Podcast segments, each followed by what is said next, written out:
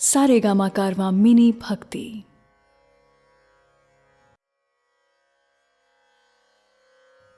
भगवत गीता, अध्याय सत्रह, श्रद्धा त्रय विभाग योग। दोस्तों, जब भी धर्म संकट आए कि ये काम करूँ या ना करूँ तो ऐसे समय में एकमात्र उपाय है कि शास्त्र क्या कहता है? और शास्त्र है भगवत गीता, यानी कि कृष्ण का ज्ञान।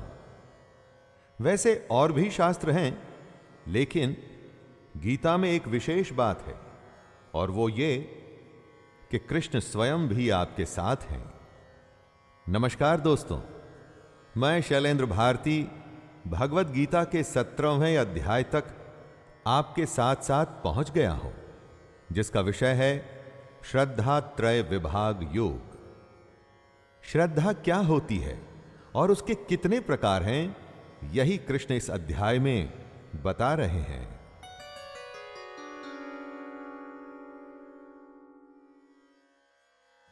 अर्जुन उवाच, ये शास्त्रविधिमुत्सृज्य।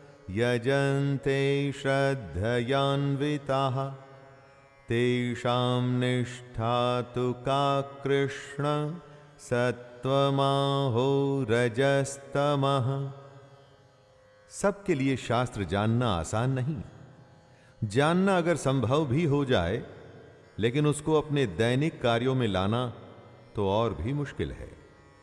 किंतु ऐसा भी तो हो सकता है कि कोई मनुष्य ऐसी पूजा कर रहा है जो शास्त्र के अनुसार तो नहीं, लेकिन उस मनुष्य की श्रद्धा पूर्ण है। मनुष्य की श्रद्धा को आप दोष नहीं दे सकते। तब क्या उसकी पूजा मान्य होगी? ऐसा ही सवाल करते हुए अर्जुन कहते हैं, हे कृष्ण, जो मनुष्य शास्त्र विधि को त्याग कर श्रद्धा से युक्त हुए देवादि का पूजन करते हैं उनकी स्थिति फिर कौन सी है? सात्विकी है या राजसी या तामसी? श्री भगवानुवाच त्रिविधा भवते श्रद्धा। देहिनां सा स्वभावजा सात्विकी राजसी चैव। तामसी चेति ताम श्रोणु। वो पूजा जो शास्त्र विधि के अनुसार नहीं, लेकिन उसमें श्रद्धा पूरी है तो ऐसी पूजा को क्या मानेंगे? इस प्रश्न का जवाब देते हुए कृष्ण कहते हैं, मनुष्यों की श्रद्धा तीन प्रकार की होती है। श्रद्धा वो होती है जो स्वभाव से उत्पन्न होती है, यानी कि अनंत जन्मों के किए हुए कर्मों के संचित संस्कार से उत्पन्न हुई होती है। ऐसी श्रद्धा को स्वभावजा कहते हैं।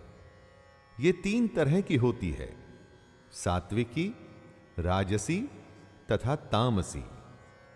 आपके कर्म, आपके संस्कार बन के आपके साथ साथ चलते हैं और वही आपका स्वभाव भी बनता है। उसी स्वभाव में आपकी श्रद्धा होती है। सत्वानुरूप सर्वस्य श्रद्धा भवति भारत। श्रद्धामयोऽयं पुरुषो, यो यच्छ्रद्धः स एव सः। श्रद्धा की परिभाषा बताते हुए कृष्ण कह रहे हैं कि सभी मनुष्यों की श्रद्धा उनके अंतकरण के अनुरूप होती है। इसलिए जो पुरुष जैसी श्रद्धा वाला है, वह स्वयं भी वही है। जो आप हैं, वो ही आपकी श्रद्धा है। जो आपकी श्रद्धा है, वो ही आप हैं। जैसी वृत्ति, वैसा पुरुष। मन, चित्त, मस्तिष्क ये सब हमारे ही शरीर में है। सब में आपस में एक तारतम्य है। आपके कर्म, आपके संस्कार बन करके वापस आपको बनाते हैं। इस तरह से पुरुष में श्रद्धा भी बनती है। जैसी देवी या आसुरी प्रवृत्ति होती है, जिस तरह से तीन प्रकृतियाँ होती हैं, उसी तरह से श्रद्धा के भी तीन रूप होते हैं। यजन्ते सात्विका देवान् यक्षरक्षांसि राजसाः, प्रेतान् भूतगणांश्चान्ये जयन्ते तामसा जनाः। श्रद्धा के रूपों को समझाते हुए कृष्ण तीनों रूपों की पहचान कर रहे हैं। सात्विक पुरुष देवों को पूजते हैं। राजस पुरुष यक्ष और राक्षसों को, तथा अन्य जो तामस मनुष्य हैं, वे प्रेत और भूत गणों को पूजते हैं, जिसका जैसा स्वभाव है, जैसी जिसकी प्रवृत्ति है, जैसी जिसकी श्रद्धा है, उसका इष्ट, उसका भगवान भी वैसा ही है। दोस्तों, आप इन तीन प्रकारों को इस तरह से सोच के देखिए। जब आप सिर्फ़ पैसे के लिए काम करते हुए कुछ भी अपराध करने को तैयार हो जाते हैं तो आप किसको पूज रहे हैं? और अपने काम को कर्तव्य समझ पूरी निष्ठा और ईमानदारी से जब करते हैं तो किसको भजते हैं? अशास्त्रविहितं घोरम तप्यन्ते ये तपो जनाः दम्भाहङ्कारसंयुक्ताः कामरागबलान्विताः कर्षयन्तः शरीरस्थं भूतग्राममचेतसः माँ चैवान्तः शरीरस्थं तान् विद्यासुरनिश्चयान् हज़ारों में से कोई एक ही होता है, जो शास्त्र विधि पर न चलने के बावजूद भी सत्य को प्राप्त होता है। ज़्यादातर मनुष्य जो शास्त्र विधि से नहीं चलते और अपने ही मन के अनुसार कुछ भी करते हैं, अपने दंभ और अहंकार में वो अपनी कामना को अधिक महत्व देते हैं। अपनी आसक्ति और बल के अभिमान पर वो कुछ भी करने को तत्पर रहते हैं। ऐसे पुरुष आसुरी होते हैं। इस तरह के पुरुष अविवेकी होते हैं, यानी कि सही और गलत में फ़र्क करने की क्षमता इनमें नहीं होती। ये पुरुष अपने गलत उपवास आदि की वजह से सिर्फ़ अपने शरीर को ही नहीं सुखाते, बल्कि अपने अंदर मौजूद आत्मा, यानी कि कृष्ण को भी परेशान करते हैं। इसमें कोई शक नहीं रह जाता कि ये लोग आसुरी हैं। इसलिए इनकी संगत बहुत ही ज़्यादा बुरी होती है, दोस्तों। आहारस्त्वपि सर्वस्य त्रिविधो भवति प्रियः, यज्ञस्तपस्तथा दानम् तेषां भेदमिमं शृणु। जो जैसा होता है, वो वो ही करता है, और वैसा ही भजन करता है। वैसा ही भोजन भी करता है। आप लोगों के भजन और भोजन के हिसाब से उनकी प्रकृति का पता लगा सकते हैं। भोजन, यज्ञ, तप और दान भी तीन प्रकार के होते हैं। प्रवृत्ति सात्विक, राजसिक और तामसिक होती है। उसी तरह से आपके पूजा पाठ का तरीका या अपना खाना भी तीन तरह का होता है। अपने स्वभाव के अनुसार ही आप अपना जीवन चुनते हैं और इस जीवन में सब कुछ एक डोर से बंधा होता है और यह डोर आपका स्वभाव है, जिसमें सब कुछ लगभग एक जैसा ही मिलेगा आपको। जिसे सफ़ाई पसंद है, उसकी हर वस्तु में, सोच में आपको सफ़ाई ही मिलेगी। आयु सत्व बलारोग्य सुख प्रीति विवर्धना। रस्या स्निग्ध स्थिराध्यद्या आहाराः सात्विक प्रिया कृष्ण ने बताया कि भोजन भी प्रवृत्ति की तरह तीन तरह के होते हैं। इनमें सबसे पहले आता है सात्विक भोजन। ऐसा भोजन अच्छा होता है जो रस युक्त होता है। चिकना और स्थिर, यानी कि स्टेबल रहता है दोस्तों।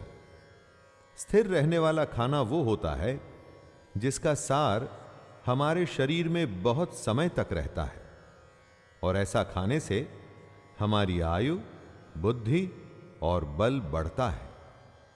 इस तरह के भोजन से हम आरोग्यशाली होते हैं। बीमारियों से बचते हैं।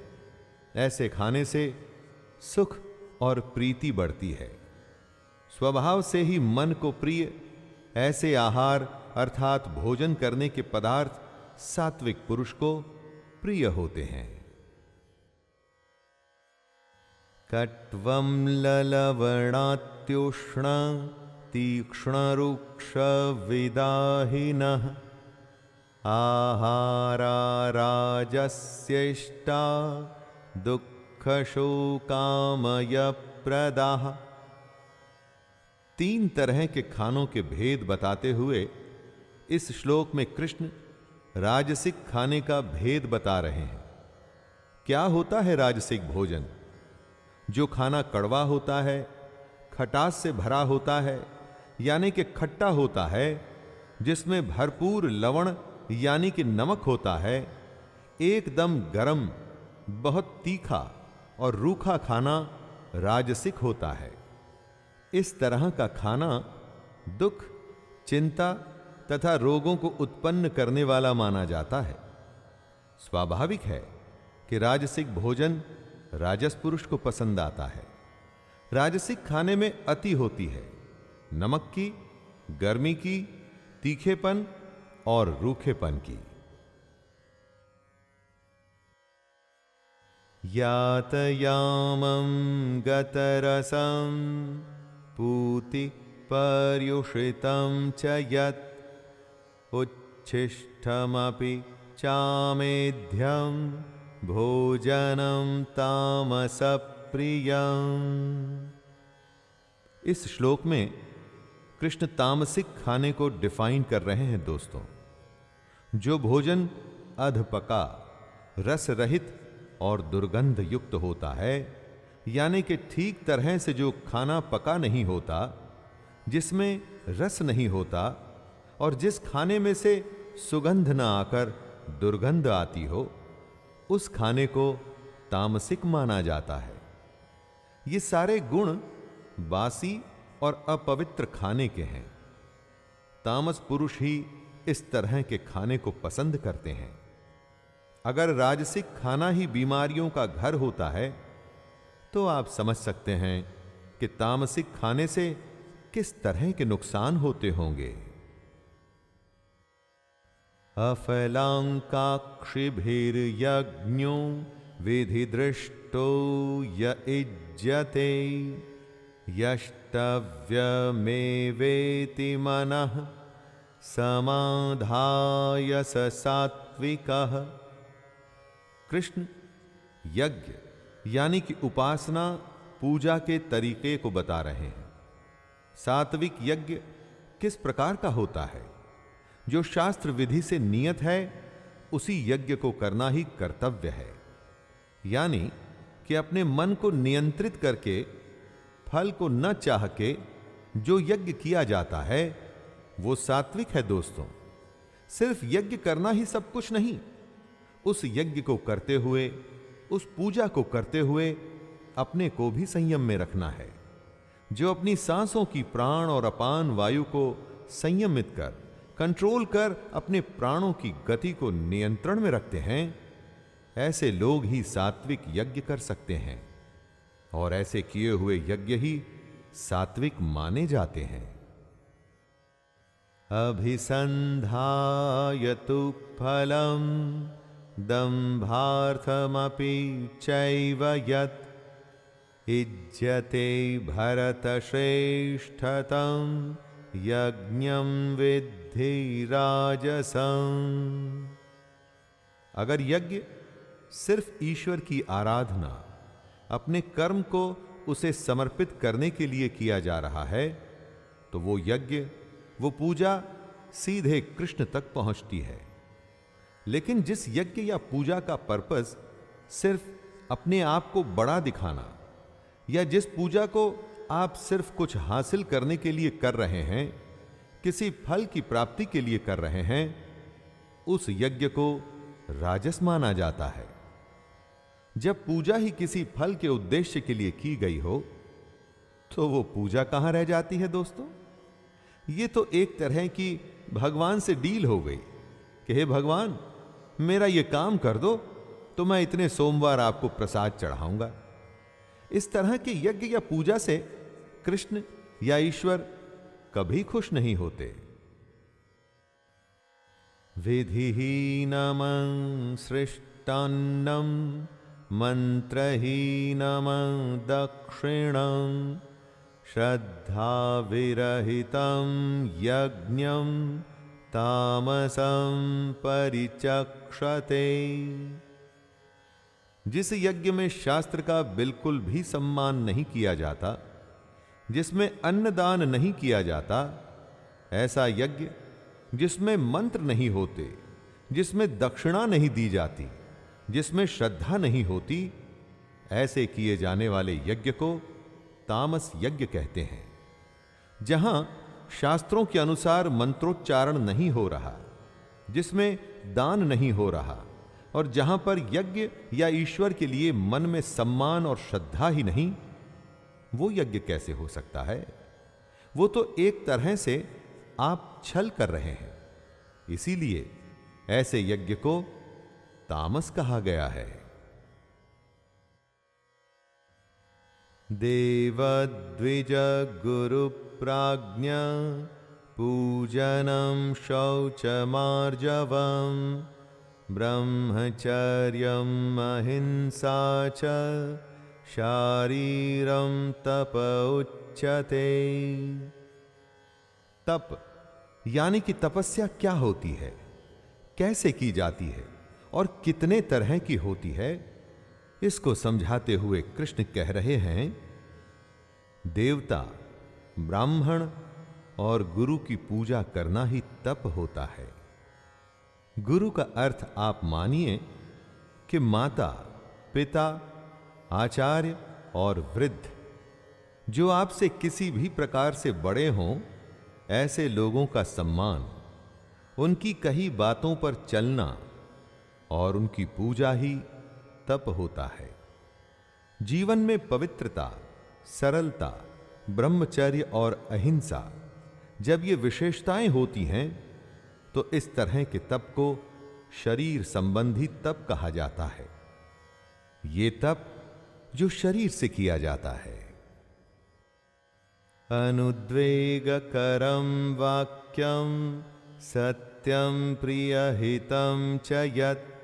स्वाध्यायाभ्यसनं चैव वाङ्मयं तप उच्यते। जब आप उद्वेग नहीं करते, प्रिय, हितकारक एवं यथार्थ भाषण करते हैं, यानी कि ऐसी बातें करते हैं, जो औरों को अच्छी लगें, उन बातों से सबका फ़ायदा हो और यथार्थ हो, यानी वो बातें सच हो। इस तरह के तप को वाणी संबंधी तप कहा जाता है। दोस्तों, उद्वेग न करना, यानी कि एक्साइट न होना। जब आप हर हालत में शांत रहते हैं, मन और इंद्रियों द्वारा जैसा अनुभव किया हो, ठीक वैसा ही कहते हैं, यानी कि यथार्थ भाषण करते हैं। वेद शास्त्रों का पाठ और परमेश्वर के नाम का जप करते हैं तो ये वाणी संबंधी तप होता है। वाणी मधुर, सच्ची, शांत और लाभ पहुँचाने वाली होनी चाहिए। ऐसी वाणी बोलिए जो सबको शीतल करे। मन प्रसाद सौम्यत्व मौन विनिग्रह भाव संशुद्धिरित्येतत् तपो मानसमुच्यते। तप की एक और विशेषता बताते हुए कृष्ण कहते हैं कि मन में प्रसन्नता होनी चाहिए। मन इधर उधर न भाग रहा हो, शांत भाव में हो, और मन में भगवान को याद करने का भाव होना चाहिए। जब मन इस तरह की अवस्था में होता है, तब उसे मन संबंधी तप कहा जाता है। मन का निग्रह, यानी कि मन को सब ओर से मोड़ के सिर्फ़ उस परमात्मा पर केंद्रित कर लेना और साथ में अंतकरण के भावों की भली भांति पवित्रता। जब यह संभव होता है तो मन संबंधी तप कहलाता है और यह तप शरीर से भी होता है। वाणी से भी होता है। और जैसा अभी कृष्ण ने बताया, मन से भी होता है। श्रद्धया परया तप्तं, तपस्तत्त्रिविधं नरहि, अफलाकाङ्क्षिभिर्युक्तैः सात्विकं परिचक्षते। जब देवता, ब्राह्मण और गुरु की सच्चे मन से पूजा की जाए तो वो शरीर संबंधी तप होता है। अच्छी वाणी से सबको अच्छा लगे, सच बोला जाए और सबका भला हो, वो वाणी संबंधी तप होता है। और जब मन को नियंत्रण में ला, प्रसन्नता और शांति का भाव हो, तथा मन भगवान में ही लगा हो तब उसे मन संबंधी तप कहा जाता है। फल को न चाहने वाले योगी पुरुषों द्वारा परम श्रद्धा से किए हुए इस तरह के तीन प्रकार के तप को सात्विक तप कहते हैं। जब तप किया जाए तो वो मन, वचन और शरीर से होना चाहिए। तभी तो वो सात्विक कहलाएगा। सत्कारमान पूजार्थम तपोदम्भेन चैव यत् क्रियते तदिह प्रोक्तं राजसं चलमध्रुवम् जो तप सत्कार मान और पूजा के लिए किया जाता है, जैसे कि कोई बहुत बड़ा ब्राह्मण है या बहुत बड़ा विद्वान है इसलिए उसके पैर धोकर उसका सत्कार किया जाए, तब वो तप राजसी कहा जाता है। जब तप में पाखंड आ जाए, यानी कि श्रद्धा की जगह सिर्फ़ दिखावा करना ही इरादा हो यह दिखाना कि कितनी बड़ी पूजा या यज्ञ किया जा रहा है, तब वो तप राजसिक कहलाया जाता है। इस तरह के राजसी तप से जो फल होता है वो अनिश्चित होता है। अनिश्चित फल वाला उसको कहते हैं, जिसका फल क्षणिक हो। यानी कि इस राजसिक तप से जो फल आएगा वो थोड़े ही समय में खत्म हो जाएगा। मूढ़ मूढ़ग्राहेणात्मनो यत्पीडया क्रियते तपः। परस्योत्सादनार्थं वा तत्तामसमुदाहृतम् जो तप मूर्ता पूर्वक हट से किया जाता है, वो तामसिक श्रेणी में आता है। समझदारी की जिद दृढ़ निश्चय होती है। उसी तरह से बेवकूफ़ी में जो जिद होती है ना दोस्तों, वो ही मूर्ता पूर्वक हट होता है। तामसिक तप दूसरे को मन, वाणी और शरीर की पीड़ा देने के लिए किया जाता है। बुरा सोचना, बुरा कहना और दूसरे के शरीर को नुकसान पहुंचाना ही उसका पर्पज होता है। इस तप का उद्देश्य दूसरे का अनिष्ट होता है। जब दृष्टिकोण ही दूसरे को पीड़ा या दूसरे को नुकसान पहुँचाने का हो तो उससे क्या अच्छा निकलेगा? ऐसे तप को इसीलिए सबसे बुरा बताया गया है।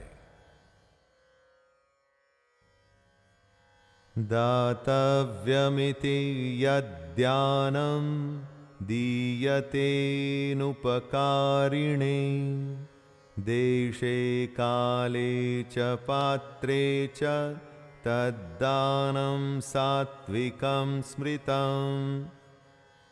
दान की परिभाषा को कृष्ण समझा रहे हैं। दान देना एक कर्तव्य है। जब जहाँ पर जिस वस्तु का अभाव हो, उसी वस्तु द्वारा प्राणियों की सेवा करने को ही दान कहा जाता है। जिसको जिस वस्तु की ज़रूरत है, अगर उसे वो देंगे, तभी तो उसका भला होगा। भूखे, अनाथ, दुखी, रोगी, असमर्थ और भिक्षुक को अन्न, वस्त्र और औषधि दी जानी चाहिए। इरादा जरूरतमंद की ज़रूरत पूरा करने का होना चाहिए, दोस्तों। जब ऐसा होता है तो वो दान सात्विक कहलाया जाता है।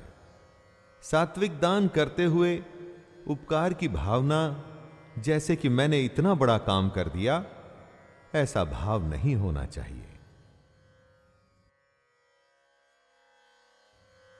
यत्तु प्रत्युपकारार्थं फलमुद्दृश्य वा पुनः दीयते च परिक्लिष्टं तद्दानं राजसंस्मृतम्। जो दान क्लेश पूर्वक यानी कि परेशान होकर किया जाए, जैसे आजकल चंदे आदि में धन दिया जाता है, उस तरह का दान राजसिक कहलाता है। अगर फल को दृष्टि में रखकर जैसे कि मैं ऐसा दान करूँगा तो मुझे वो फ़ायदा होगा। मान बड़ाई मिलेगी, प्रतिष्ठा मिलेगी, लाभ की प्राप्ति होगी। ऐसे दान को राजस दान कहा जाता है। देने में अगर लेने का भाव आ जाए कि दान के बदले में आपको नाम, लाभ या प्रतिष्ठा मिलेगी तो वो कभी भी सात्विक दान नहीं कहलाया जा सकता। अरे, दान तो खुश होकर करने वाली वस्तु है दोस्तों। क्लेश या ज़बरदस्ती किया गया दान राजसिक ही माना जाता है। अदेश काले यद्यानम पात्रेभ्यश्च दीयते असत् तत्तामसमुदारितम् जब जहाँ जिस वस्तु की ज़रूरत न हो, वहाँ पर वो ही वस्तु ऐसे इंसान को दी जाए तो वो दान तामसिक माना जाता है। अगर आप चोर को दान देते हैं तो उसका क्या प्रयोजन हो सकता है? जिस दाम में सत्कार नहीं है यानी कि बिना सम्मान के जब किया जा रहा है, तब वह दान तामसिक कहा जाता है। ऐसा कहा जाता है कि कुपात्र को यानी कि बुरे आदमी को दान देने से खुद देने वाला ही नष्ट हो जाता है। इसलिए तामसिक दान बहुत ही बुरी चीज़ है। हमारे अपने जीवन में भी कई बार ऐसा होता है। जब बिना सम्मान बिना ज़रूरत हम गलत लोगों को दान देते हैं। वो तामसिक दान ही होता है। ओम तत्सदिति निर्देशो ब्रह्मणस्त्रिविध स्मृतः ब्राह्मणास्तेन वेदाश्च यज्ञाश्च विहिताः पुरा। यज्ञ दान और तप को सद्गुण संपन्न बनाने के लिए, यानी कि यज्ञ, दान और तप को सभी गुणों से संपन्न करने के लिए तीन तरह के निर्देश दिए गए हैं। ओम, तत् और सत। ये तीनों सच्चिदानंद घन ब्रह्म के नाम हैं। निर्देश उसको कहा जाता है, दोस्तों, जिससे कि कोई वस्तु बतलाई जाती है। यज्ञ, दान और तप को बताने के लिए ब्रह्म के इन तीन नामों का इस्तेमाल किया जाता है। और वे हैं ओम, तत् और सत। इसके पीछे भी वजह है दोस्तों, क्योंकि सृष्टि के आदि काल में ब्राह्मण और वेद तथा यज्ञादि ओम, तत् और सत से ही रचे गए। ओम, तत् और सत उस ब्रह्म की तरफ़ इशारा करते हैं और उनका संकेत भी देते हैं। तस्मादो मित्युदाहृत्य यज्ञदान तपः क्रिया प्रवर्तन्ते विधानोक्तः सततं ब्रह्मवादिनाम। ओम तत् और सत की महिमा बताते हुए कृष्ण समझा रहे हैं कि यज्ञ ब्राह्मण और वेद ओम से ही पैदा हुए हैं। यही वजह है कि वेद मंत्रों का उच्चारण ओम से शुरू किया जाता है। श्रेष्ठ पुरुषों की शास्त्र विधि से नियत यज्ञ, दान और तप रूप क्रियाएँ सदा ओम, यानी कि परमात्मा के नाम के उच्चारण करके ही आरंभ होती है। ओम शब्द की बहुत बड़ी महिमा है। इसे नाद स्वर, ब्रह्मनाद, यानी कि बिग बैंग के समय होने वाली ध्वनि भी कहा गया है दोस्तों। ओम ही हमारी सबसे बड़ी सच्चाई है, ओम ही हमारी आत्मा है। तदित्यनभिसन्दाय फलं यज्ञतपः क्रियाः, दानक्रियाश्च विविधाः, क्रियन्ते मोक्षकांक्षिभिः ओम तत् और सत को समझाते हुए कृष्ण इस श्लोक में तत् के बारे में बता रहे हैं। तत् का अर्थ होता है वह, यानी कि वह परमात्मा ही सब कुछ है। तत् शब्द परमात्मा के लिए समर्पण सूचक है। अर्थात आप अपने सारे कर्म, सारे कर्तव्य, अपनी पूजा, अपनी श्रद्धा तत् यानी कि परमात्मा को ही समर्पित करें। तत् का अर्थ ये सब उसी का है। जो सब कुछ उसी का है तो सब कुछ जाएगा भी उसी को ना दोस्तों? इसी भाव को मन में रखते हुए और फल को न चाहते हुए श्रेष्ठ पुरुष यज्ञ, तप और दान करते हैं। सद्भावे साधु भावे च सदित्य तत् प्रयुज्यते, प्रशस्ते कर्मणि तथा सच्छब्दः पार्थयुज्यते। जो सच है, सत्य है, वो हमेशा के लिए होता है। सत्य कभी बदलता नहीं।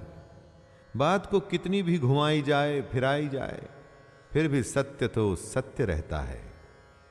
इसी सत्य को कृष्ण समझा रहे हैं कि ये क्या होता है। सत्य परमात्मा का ही नाम है, जो सत्य भाव में, श्रेष्ठ भाव में प्रयोग किया जाता है। क्यों? क्योंकि उस परमात्मा से बड़ा सच और है भी क्या? कुछ भी तो नहीं। जब भी कोई अच्छा काम, उत्तम कर्म किया जाता है तो उसमें भी सत शब्द का प्रयोग किया जाता है। सच के लिए जो भाव है, वो ही सत है। इसीलिए आप सच का सम्मान करना सीखिए दोस्तों। सच को अपने हिसाब से बदलिए मत। यज्ञे तपसि दाने च स्थितिः सदिति चोच्यते।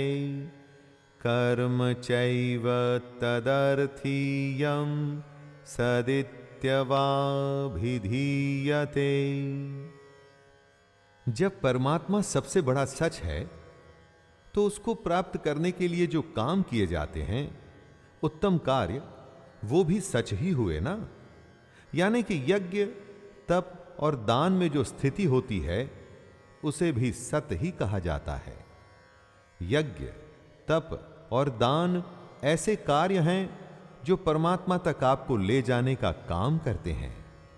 इसीलिए उनसे होने वाली स्थिति सत होती है। सच्चे मन से यज्ञ या तप या दान जब भी किया जाता है अपने हर कर्म को उसी परमात्मा को सौंप दिया जाता है।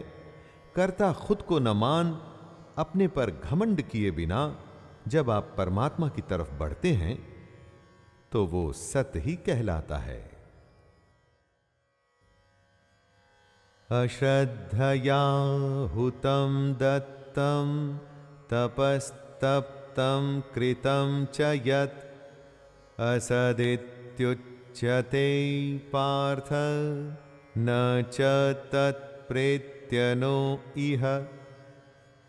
जिस काम को करने में झूठ शामिल हो तो उस काम का अंत क्या सच हो सकता है? जहाँ नींव झूठी हो, वहाँ क्या ऊंचाई सच्ची हो सकती है? कभी नहीं। काम हो, रिश्ते हो, पूजा अर्चना हो, आपका आधार असत्य नहीं हो सकता। जब यज्ञ या तप या दान किसी फल के इरादे से लोभ की वजह से किया जाता है, जब काम करने में श्रद्धा नहीं होती और मंतव्य कुछ और ही होता है तो इस तरह के सारे काम, सारी क्रियाएँ सब असत कही जाती हैं। सत से ठीक उल्टा होता है असत। ऐसे झूठे काम न तो इस लोक में लाभदायक होते हैं और ना ही मरने के बाद। सत और असत के भेद श्रद्धा की परिभाषा को समझते हुए खत्म होता है हमारा ये सत्रहवा अध्याय। सात्विक, तामसिक और राजसिक सब इन तीन गुणों का ही खेल है दोस्तों। इन तीनों को समझकर आप अज्ञान से ज्ञान में आ सकते हैं। इन तीन गुणों को आप आसान मत समझिएगा दोस्तों। आपकी हर समझ पर ये भारी पड़ सकते हैं। तो लीजिए, मैं शैलेंद्र भारती, अध्याय सत्रह को यहीं संपूर्ण कर रहा हूँ।